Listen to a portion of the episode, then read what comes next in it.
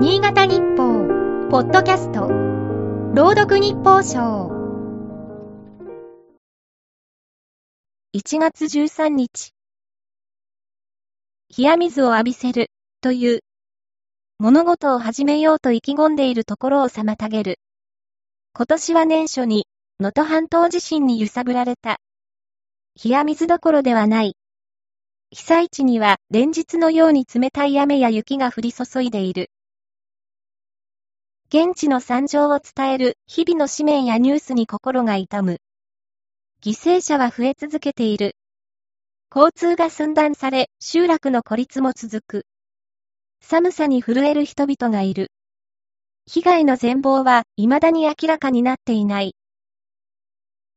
本来なら正月は昨年の一歳合歳をリセットして、新規一転、新たなスタートを切る後期だった。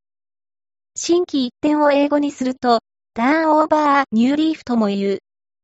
リーフは書物のページも意味するから、直訳すれば新しいページをめくるとなる。希望とともに新年のページをめくった途端、こんな惨事が待ち受けていようとは、忌まわしい現実をリセットしたい。せんないこととわかりつつ、そんな思いで避難生活を送っている人もいるかもしれない。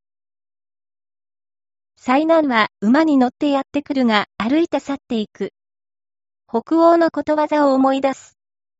発災は一瞬だが、その影響は長く残る。関係者の懸命の努力にもかかわらず、依然として多くの人々が厳しい環境に置かれている。切なさが募る。動詞のリーフには、植物が早芽を出すという意味がある。被災地はいずれ復興に向けて歩き出すことになる。新たな芽吹きの時が来ることを信じたい。冷水を浴びせられようと、地道に復興のページを一枚ずつ作るのみだ。今日の日報賞は、FM ケントの音声合成システム、南がお送りいたしました。